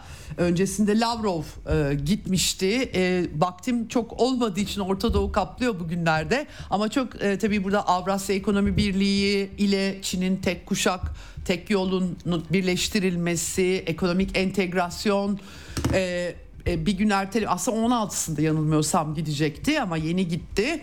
E, bu e, toplantıya katılan çok sayıda ülke var bu arada sadece Rusya değil. E, dolayısıyla bunları da yarın e, bu hafta fırsat bulursam bu çatışma e, şeyinden daha detaylı aktarmaya çalışacağım sizlere. Fakat e, şimdi küçük bir tanıtım hemen ardından konumla konuşacağız. Bizden ayrılmayın.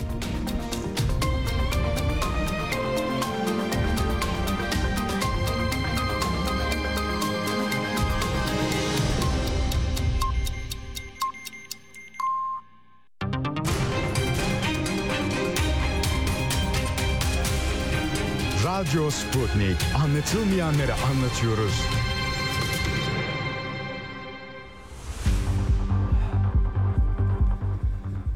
Evet. E, Eksen'in son bölümüne geldik. Konuğumuz emekli hava pilot tüm general Beyazıt Karataş. Hoş geldiniz efendim yayınımıza. Sayın Karan iyi yayınlar diliyorum. Teşekkür ederim. Ben çok teşekkür ediyorum katıldığınız için. Gerçekten çok sıkıntılı bir e, Orta Doğu resmi var. E, herkes işte Donbas çatışmasına, küresel bilek güreşine, Amerika-Çin ilişkilerine, Tayvan'a e, yoğunlaşmışken e, bomba tırnak içerisinde söylüyorum Orta Doğu'dan Filistin İsrail kanayan yara diyelim bir türlü çözümlenemeyen mesele diyelim oradan patladı.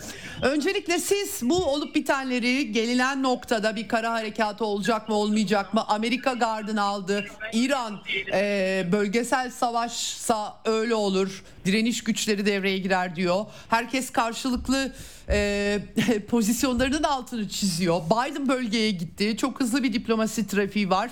E, ateşkes çağrıları var. Siz e, bütün bu karmaşık tabloda e, Türkiye'ye gelmeden önce bu tabloyu, bu gelişmeleri nasıl değerlendiriyorsunuz? Önce onu sorarak başlayayım efendim. Ben e, hemen e, şu şekilde özetlemeye çalışayım. 7 Ekim'de yapılan e, Hamas tarafından yapılan saldırı açısından İsrail'in beklemediği bir saldırı. Çünkü hı hı. İsrail bunu zaten gözlüyordu, her şeyi biliyordu. E, Hamas'ın her faaliyetini izlediği için de e, Hamas'ı aslında bir yem olarak kullandı. Saldırı yapmasını bekledi. Ondan sonra da müdahale etme şansı doğdu anlamında bir e, görüş oluşmasına hı hı. rağmen. E, Amerika'nın 11 Eylül'ünde de Amerika'ya hemen daha sonra orada görevli olduğum için yakından biliyorum. Bu tür kibirli, evet. Kendini beğenmiş olan ülkeler başarısızlığa uğradıkları zaman daha önce yaratılmış olan e, üstünlük atmosferi içerisinde bu yenilgiyi hazmetmeleri zor olmasından dolayı bunun Hamas'ın gerçekten iyi planlamış ve İsrail'in zayıf noktalarını biraz önce saymış olduğunuz dünya konjonktüründeki tabloyu da çizdiğimiz zaman hiç beklemediği İsrail'in kendi içerisindeki anayasal değişiklikler ve buna benzer sorunlardan kaynaklanan gösteriler ve bazı bürokratların hatta askerlerin işi bırakması, yavaşlatması, Yine hı hı. E, çok talihsiz bir şekilde hemen Gazze'nin 11 kilometre öbür tarafında bir konserin planlaması gibi birçok faktör ve tabii tarihi intikam hırsları içerisinde veya hesaplaşma içerisinde Yom Kippur Savaşı'nın da yıl dönümü olarak değerlendirildiği zaman Hamas sınıfta kaldı ve karizması çizildi. Dolayısıyla hı hı. şimdi İsrail'in insanlık suçu işlemesi açısından daha önceki yıllarda da yapmış olduğu gibi herhangi bir değişiklik yok. İsrail insanlık hı hı. suçu işlemeye devam etti. Ediyor evet. ve edecek. Nedeni de hı hı. E, arkasındaki himaye olarak Amerika Birleşik Devletleri'nin e, bütün ve Batı'nın desteğiyle alması ve kendisinin yenilmez armada görülmesinin mağlubiyete uğraması sonrasında intikam hırsı da var. Yani bütün e, devlet olma aslında devlet olma refleksi derken e, İsrail'i bir devlet olarak tanımlıyor ama aslında bir garnizon devlet. Yani Amerika Birleşik Devletleri'nin bu coğrafyada önce İngiltere daha sonra da Amerika Birleşik Devletleri'nin e, almış olduğu desteklediği bir garnizon devlet olması nedeniyle şimdi önümüzde kanlı ve e, yıllardır haklarını arayan Filistinlerin gözümüzün önünde hunharca çoluk çocuk demeden küçük bir e, kara parçasında imha edilmesiyle ilgili görüntüleri izlemeye devam ediyoruz. Dünya buna tabi birkaç gün İsrail'in özellikle Amerika'nın da büyük desteğiyle İsrail'in karşı hamlesini izlemeye devam etti ama bunu biz yıllardır biliyoruz zaten. Her türlü silahı deneyen, her türlü e, acımasızca baskı altında uygulayan sadece Gazze şeridinde değil, aynı zamanda Batı Şeriat'ta da Filistinlere bunu uygulayan sonuç olarak şunu söylüyoruz. İsrail, e, İsrail'in hedefi tamamen İsrailleri silmek, yok etmek ve bütün bu İsraillerin, e, düzeltiyorum Filistinlerin yaşamış olduğu toprakları da ilhak ederek bu sorundan kurtulmanın çarelerini arıyor. Çünkü eğer bunu yapamazsa yıllara sari olarak belki İsrail'in de istemediği şekilde gelişecek olan olaylara karşı Amerika'nın da e, tek kutuplu dünyadan çok kutupluya geçiş süreci içerisindeki sancıları dikkate alındığında e, bu, buradan çıkış yolu arıyorlar diye hemen bir girişte özetleyebilirim Sayın Kara. Anladım. Ee, peki Hamas'ın burada e, başarısının arkasında İran ve Hizbullah gösteriliyor. Tabi bu arada o da çok tartışmalı. Yani İsrailli e, sivilleri esir alması. Bu sefer tabi başka bir anlatı çıkıyor. Onlar sivil değil anlatısı çıkıyor. E, her koşulda bir takım rehineler de var. Şimdi kara harekatına e, girişip girişmeme konusunda e, e, karışık bir tablo var gibi gözüküyor. Bir yandan e, benim anlayabildiğim kadarıyla Batı medyası okumalarından e, Amerika'da birileri İsrail'i İsrail'den koruması lazım Amerika'nın. Maceralara girilmemesi lazım uyarısı yapı, yapıyor. Ama öte yandan da e, e, işler çığırından çıkabilir. Amerika'da Orta Doğu'da askeri olarak açıkça dişini gösterir bir durumda. E, Hamas e, bir anda her şeyi tetiklemiş gözüküyor böyle bir e, eylemle. E, e, nereye varır peki? Buradan nereye gidilir? Sizin öngörünüz nedir?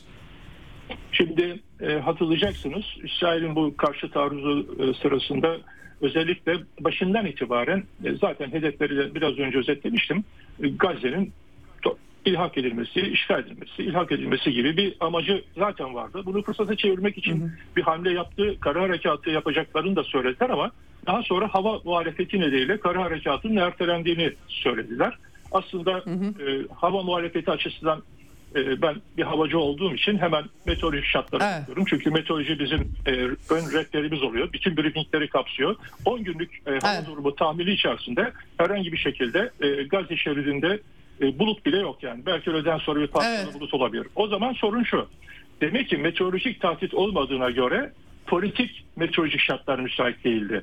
Değerlendirmem o şekildeydi Hı. ve ona yönelik olarak da zaten ABD Başkanı Biden'ın da e, İsrail'e geleceği, daha sonra Ürdün'e gideceği, bazı görüşmeler yapacağı dile getirildi. Evet. Şimdi evet. burada can alıcı nokta şu, e, zaten Blinken, Savunma Bakanı, bazı senatörler, bazı ABD'li milletvekiller falan bölgeye zaten gelip gidiyorlar. E, Biden'ın gelmesi ise e, gelmeden önce Biden zaten e, ne kadar uçak uçak gemisi varsa, e, görev gücü varsa, işte e, deniz piyadeleri dahil olmak üzere bölgeye bunları yığmaya çalışarak da gövde gösterisini arkasındaki silahlı güçle desteklemeye çalışıyor. Yani sorun şu. Şimdi Biden geldiği zaman Biden'a bir briefing yapacaklar. Biden bu briefingleri sanki bilmiyormuş gibi dinlemiş gibi yapacak.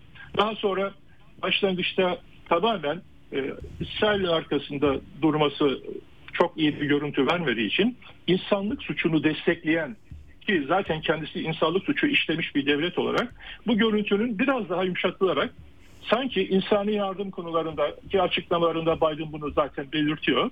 İnsani yardım konularında bir açılım göstermek yani büyük abi oynamak e, büyük abi oynarken işte bunlar Hamas'ın önünde geçmesin anlamında bazı açıklamalar yapacak.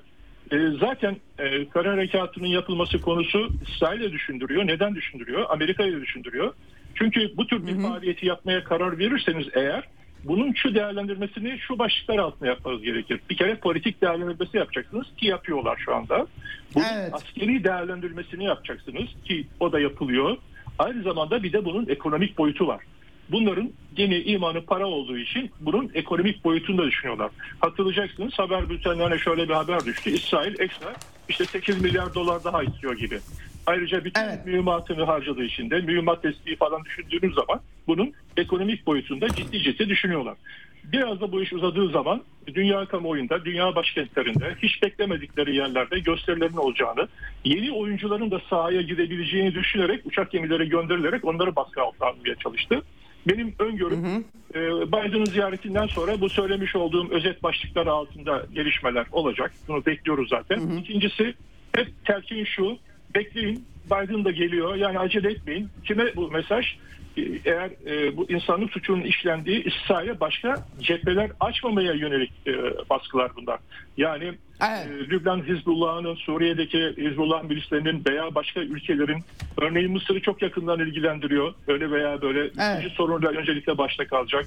Aynı şekilde Evet. e, Suriye'de ve Irak'ta diğer Arap ülkelerinde de kıpırdanmalar var. Vazgeçtim Arapların başlangıçtan itibaren göstermiş olduğu bazı tedbirsiz durumları. Dünyanın diğer e, yerlerinde de hiç baş- e, kıpırdanmalar var. Hiç ummadığınız bir şekilde Amerika'da bir kişi e, biliyorsunuz Müslüman olduğu için annesinin yanında çocuğunu bıçaklayarak öldürdü.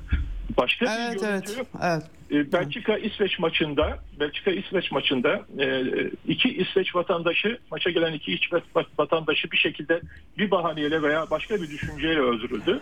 Bunların diğer Evet. ülkelerde de yansımaları görülecektir. Türkiye'ye yansımalarını isterseniz e, bu özeti Evet yaptıktan sonra şimdi bir evet aynen oraya gelmiştim. Şimdi Dışişleri Bakanı Hakan Fidan'ın da tabii temasları var ama bir de açıklamaları oldu Ankara'da gazetecilere. Çok ilginç noktalara vurgu yaptı. Birincisi e, tıpkı Rusya gibi Hamas'la Türkiye'nin temas ettiğini söyledi. Hamas'ın eylemlerin için terörizm ifadesini kullanmaktan kaçınsa da Türkiye'nin bunu tasvip etmediğini e, ifade etti. Diğer yandan da garantörlük. E, ben e, Hakan Fidan'ın Dışişleri Bakanı'nın ifadelerinden e, İsrail'e biri garantör olsun e, bölgeden e, Filistin tarafına biri garantör olsun e, diye anlıyorum ve Türkiye'nin de garantörlük yapabileceğini e, dile getirdiğini görüyorum. Mümkün mü bunlar? Türkiye'nin buradaki pozisyonu ne? Amerika ile Batı ile ilişkiler gergin, ekonomik kriz var, alınan tavırdaki denge e, buradan nereye gider? E, Türkiye'yi de böylece sormuş olayım size. Ee, hemen şöyle e, bir girişle devam etmek istiyorum. Ee, rahmetli Dışişleri Bakanı e, İhsan Çağlayengil'in şöyle bir e, sözü vardı ve bu çok e, konuşuldu. Ben de onu e, bu tür e, değerlendirmelerim sırasında özellikle Orta Doğu için kullanıyorum. O şöyle derdi, rahmetli şöyle dedi. Dedi ki Orta Doğu'da bir yemeğe davetlisiniz. Yemeğe katılmak için Evet. gidiyorsunuz ve kapıdaki isim listesinde isminiz yoksa o zaman menüye bakacaksınız dedi. Yani şimdi buradan yola çıkarak bu benzetmeden diyeceksiniz ki nereye varacaksınız e, e, anlamında konu şu. Bakın bütün ziyaretler, konuşmalar Türkiye'nin dışında dönüyor. Türkiye elbette Evet. bölgesel etkinlik açısından, buradaki bağları açısından ve irtibatları açısından e, bir şeyler yapmaya çalışıyor, telkin ediyor, sakin olmaya çağırıyor, taraf tutmamaya çağırıyor ve Evet. ateşkesin yanı sıra da insani yardım konusunda öncelik yaparak uçakları, yardım malzemelerini gönderiyor. Ama size gelen giden yok. Yok evet Blinken gelmedi Türkiye'ye doğru evet. ve sizi oyun dışında bırakmaya çalışıyorlar. Neden oyun dışında bırakmaya çalışıyorlar? Çünkü suçluluk kompleksi var. Hangi yüzle Biden'ın Türkiye'nin haklı olarak terörle mücadelede yapmış olduğu mücadeleyi insanları, sivilleri ve çocukları öldürüyor diye açıklama yaparak bölgesel kararnamenin tekrar uzatılmasını sağlarken yapmış olduğu bu çirkin, kabul edilemez ve hasmane açıklamasından sonra ben şahsen yönetici olsam gelmek isteyenlere bile çok daha düşük Gelmeyin derdim. seviyede muamele ederim. Yani çünkü Evet. diplomatik konuşmalarda e, benim şu anda konuştuğum gibi e, daha böyle serbestiyet içerisinde değil. Sizin biraz önce Fidan'ın da söylemiş olduğu gibi, Dışişleri Bakanı Fidan'ın da söylemiş olduğu gibi daha diplomatik kelimeler kullanarak hep e, arayış içerisinde, ara bulucu, garantörlük kelimesine geldiğim zaman e, öncelikle ara buluculuk konusunda bir girişimlerin olması gerekiyor. Yani bir şekilde ateşkesin yapılması, tarafların öyle veya böyle bir şekilde masaya oturması ama şöyle bir sorun var. Hamas terör örgütü olarak kabul ediliyor. E, Filistin'in asıl tanınan yönetimi ise bu oyunun dışında tutuluyor. Kim masaya oturacak? E, e, eğer e, Filistin yönetimi e, Mahmut Abbas'la ilgili ki görüşmeler onun üzerinden devam ediyor. O masaya oturursa Hamas kabul etmeyeceği için başka bir sorun olacak. İkisi beraber masaya otursa e, terörist olarak kabul ettiği kişilere masaya oturmayacak. O zaman ben de Amerika Birleşik Devletleri'ne, yandaşlarına, Batı'ya şunu sesleniyorum. PKK'yı terör örgütü olarak tanıyıp PKK'nın türevleri olan PYD, YPG, SDG'yi terör örgütü olarak tanımayarak zaten örtülü değil açıkça kara ordum diyerek yöneticilerine generalim diyerek hitap ediyorsunuz. Binlerce tır uçak sortiyle beraber destek veriyorsunuz. Dolayısıyla senin teröristin, benim teröristimin en güzel örneklerinden bir tanesi kendileri yaşatıyorlar. Gerçekten bu karışık bir konu. Türkiye'yi oyun dışı Evet. uçaklarını düşünüyorum. Ee, buna en yakın ülkeler e, Mısır ve Katar olabilir. Katar'ın gücü belli. Evet. Mısır olabilir Evet. bir yandan. Ama e, Türkiye'de e, bunun e, yansımaları açısından hemen yeri gelmişken onu söyleyeyim. E, ben Evet. e, şöyle düşünüyorum. Belki farklı düşünenler olabilir. E, Türkiye'nin e, özellikle askeri yönden herhangi bir şekilde garantörlük konusunda Amerika Birleşik Devletleri'nin bu tutumunu gördüğüm zaman öyle bir davranış içerisinde bizden bir istekte bulunmayacaklarını düşünüyorum. Henüz o aşamada da Evet. ayakları dizlerin üzerine çökmedi yani sıkıntıya girmediler. Şu anda büyüklük kompleksi içerisinde bu faaliyetleri yürütmeye çalışıyorlar. Ama oradaki gelişmeler bizi yakından ilgilendiriyor. Çünkü İsrail'in e, daha sağcı, daha radikal hükümetlere e, doğru evrildiğini görüyoruz. Gerçi bu Hamas'ın e, başarılı saldırısı, saldırısı İsrail'de e, bazı hesaplaşmaları işte bu ateşkes veya bu savaşla ilgili konular e, tekrar sakinleştiğinde hesaplaşmaya gidecekler. İç istihbarat teşkilatı, dış istihbarat teşkilatı, bürokraside falan yeni değişiklikler yapacak. Yeni kanunlar çıkartacaklar. Yeni kanunlar çıkartırken güvenlik konusundaki tedbirlerini yeniden gözden geçirecekler. Daha onların işi çok. Dolayısıyla o Evet. işlere de nefes alabilmek için e, başlangıçtaki e, bu olaydan sonra çevresel olarak yani e, nereye örneğin Lübnan'a veya İran'ı baştan yaptıkları gibi İran'ı hedef göstererek siz sorunuza sormuştunuz İran'ın dahli ne kadardır diye. Elbette Hamas kendisine destek verecek olan ve her türlü ülkeyle üçüncü taraflarla da görüşerek veya destek alarak veya kendi e, e, elemanlarını, vatandaşlarını diyelim göndererek eğitim almış olabilir, destek almış olabilir. Savunma refleksi içerisinde bunları yapacak. Bunu yapmamasını beklemek de zaten e, hata olur. Burada hata biraz önce belirttiğim gibi tekrar özellikle vurgulamak istiyorum. Kendini büyük görerek sırtını dayamış olan İsrail'in e, karizmasının çizilmesi onlar için Orta Doğu'da bundan sonra İsrail'in desteklenmesi vesaire gibi konularda Amerika'nın bu kadar çok e, unsurla destek vermeye gelmesi ayağa kaldırmaya çalışıyor. Çünkü her zaman söylüyorum İsrail'in burada tökezlemesi Amerika'nın tökezlemesi demek. Yani onları birbirinden ayırt Evet. etmek yanlış olur. Bu yansıma Evet. Rusya Ukrayna arasındaki çatışmalara kadar da yansır. Bu yansıma bu yansıma aynı şekilde Pasifik'e kadar yansır. Can alıcı nokta buradaki görüntü aynı zamanda bizim kara sınırlarımızda terörle mücadelemizde yani PKK'nın ve PKK türevlerinin şımarmasına neden olabilir. Doğu Akdeniz'deki haklarımızın baskı altına alınmasına ve can alıcı nokta Kuzey Kıbrıs Türk Cumhuriyeti üzerindeki baskılamaya kadar gidecek şekilde Yunan Rum lobisini de şımartmaya kadar gidebilir diye özetleyebilirim Sayın Kara. Evet. Ee, e, çok küçük bir, şey daha soracağım o zaman. Ee, çok uzun olmasına gerek yok. Yani e, Türkiye'nin bunların biraz dışında şimdi öyle bir şey ki TRT'de bizim 100. yıl dönümü Cumhuriyetimizin, Türk Cumhuriyeti'nin, Türkiye Cumhuriyeti Devleti'nin e, TRT'de e, Gazze nedeniyle biz 100. yıl dönümümüzü etkinliklerimizi kaldırabiliyor. Şimdi tabii Türkiye içerisinde de sığınmacılar meselesi e, uygulanan politikalar nedeniyle tepkiler var. E, dolayısıyla biraz böyle Türkiye'nin Arap dünyasının ilgilendiği bir meseleyle biraz da mesafe koyması söz konusu daha iyi olmaz mı? Böyle görüşler de dile getiriliyor. Sizin dediğiniz menü hikayesi çok doğru elbette ama e, bu görüşlere ne dersiniz? E, e, bunu da merak ettim. Zaten e, şöyle Türkiye muharip olarak e, herhangi bir asker göndermesi söz konusu olmayacak. Zaten öyle bir e, Evet. İstek Evet. de yok. E, Barışı koruma çerçevesinde ve can alıcı nokta hep Türkiye e, bu tür faaliyetlerde şunu savunur. Birleşmiş Milletler'den bir karar çıkması gerekiyor. Yani siz bu girişimleri falan yapıyorsunuz ama bunun hukuki boyutu açısından Birleşmiş Milletler'den bir karar çıkması gerekiyor. Onları da görmemiz gerekiyor. Şu anda ateşkesle Evet, ilgili konularda veya e, insani yardım konusunda bir birlik sağlanamıyor. Neden sağlanamıyor? Amerika Birleşik Devletleri, İngiltere ve Fransa bunu dinamikliyor. Diğer bir konu Evet.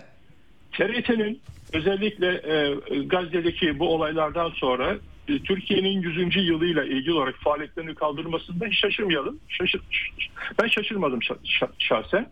Şunu da söylemek istiyorum. Zaten TRT'nin 100. yılda ilgili yapacağı faaliyetleri de yapmasa daha iyi olur.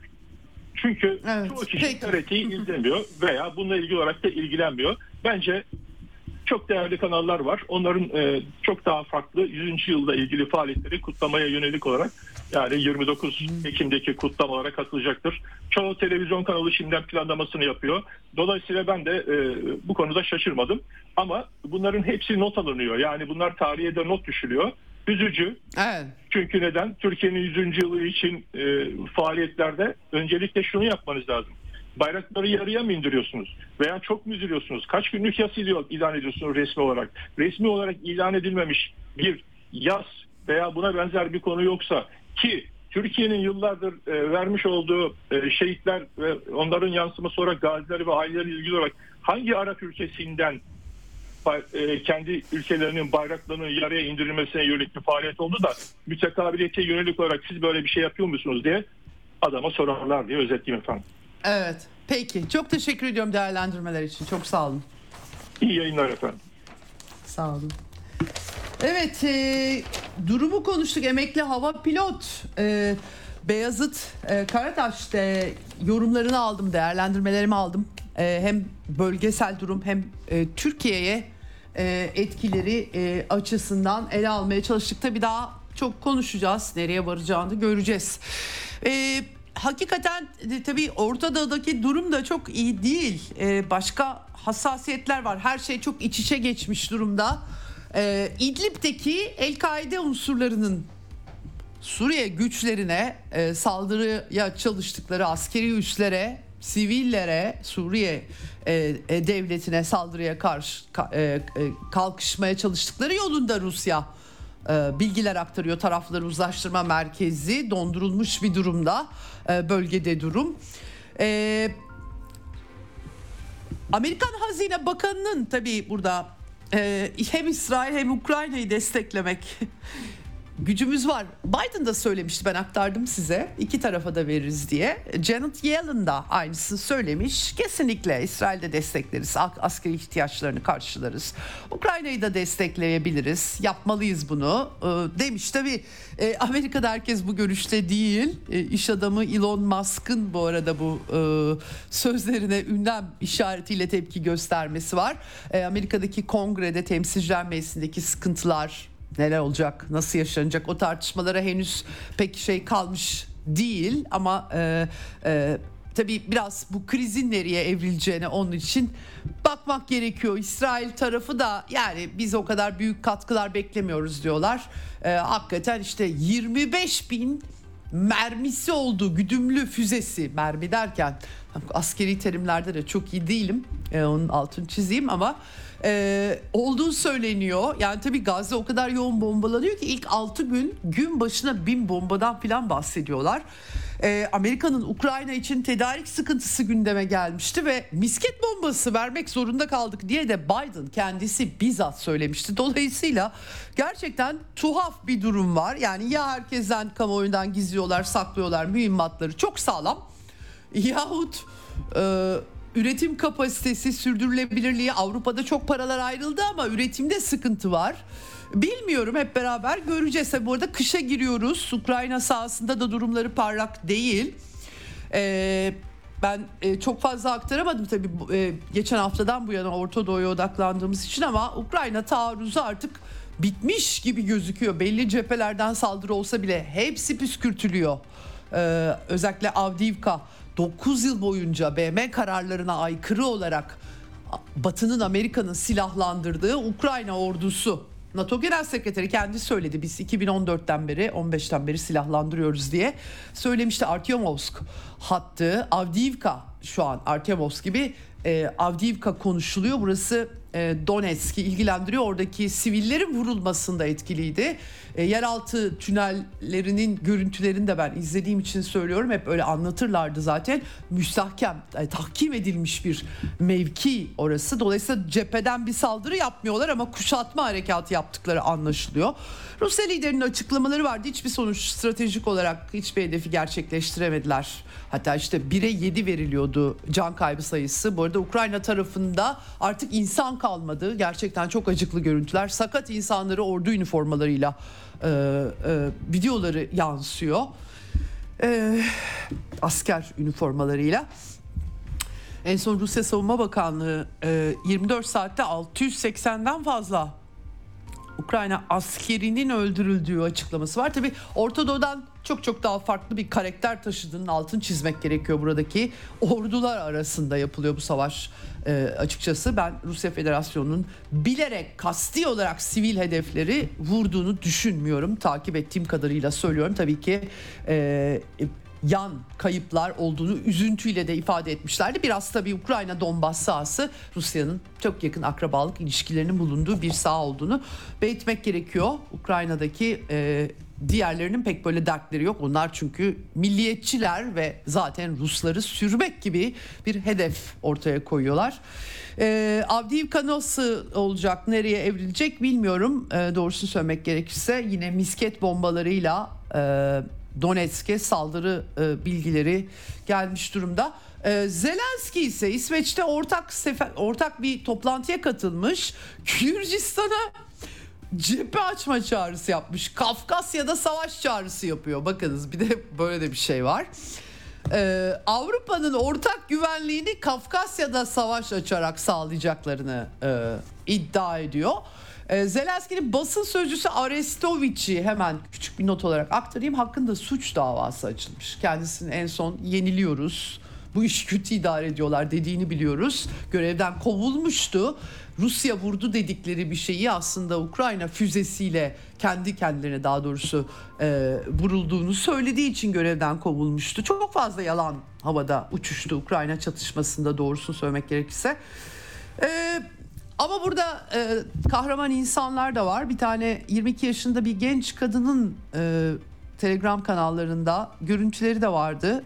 E, e, diyor ki Kiro, e, Kirovograd bölgesinde bir davada suçlanmış, ihanetle suçlanmış, hapis cezası, ömür boyu hapis cezası almış. Diyor ki e, takas edilsem bile Rayha karşı Alman Reich'ını anımsatarak silahlı mücadeleye devam edeceğim diyor. Ee, bir de tabii ki bu var. Şimdi e, süremi e, fakat süremin sonuna geliyorum. Dün Almanya'yı konuştuk. Polonya'yı bir parça anlatabildim. E, Hukuk ve Adalet Partisi iktidardaki o birinci çıktı ama e, koalisyon hükümeti kurulabilir deniyor. Hükümeti kuracak çoğunluğa sahip değil. Azerbaycan lideri İlham Aliyev e, bayrak dikti Stepanakert Hankendi ne? Orası çok çabuk Güney Kafkasya halloldu. Zelenski'nin Gürcistan'a savaş açık çağrısı ile hareketlenmezse eğer öyle diyelim.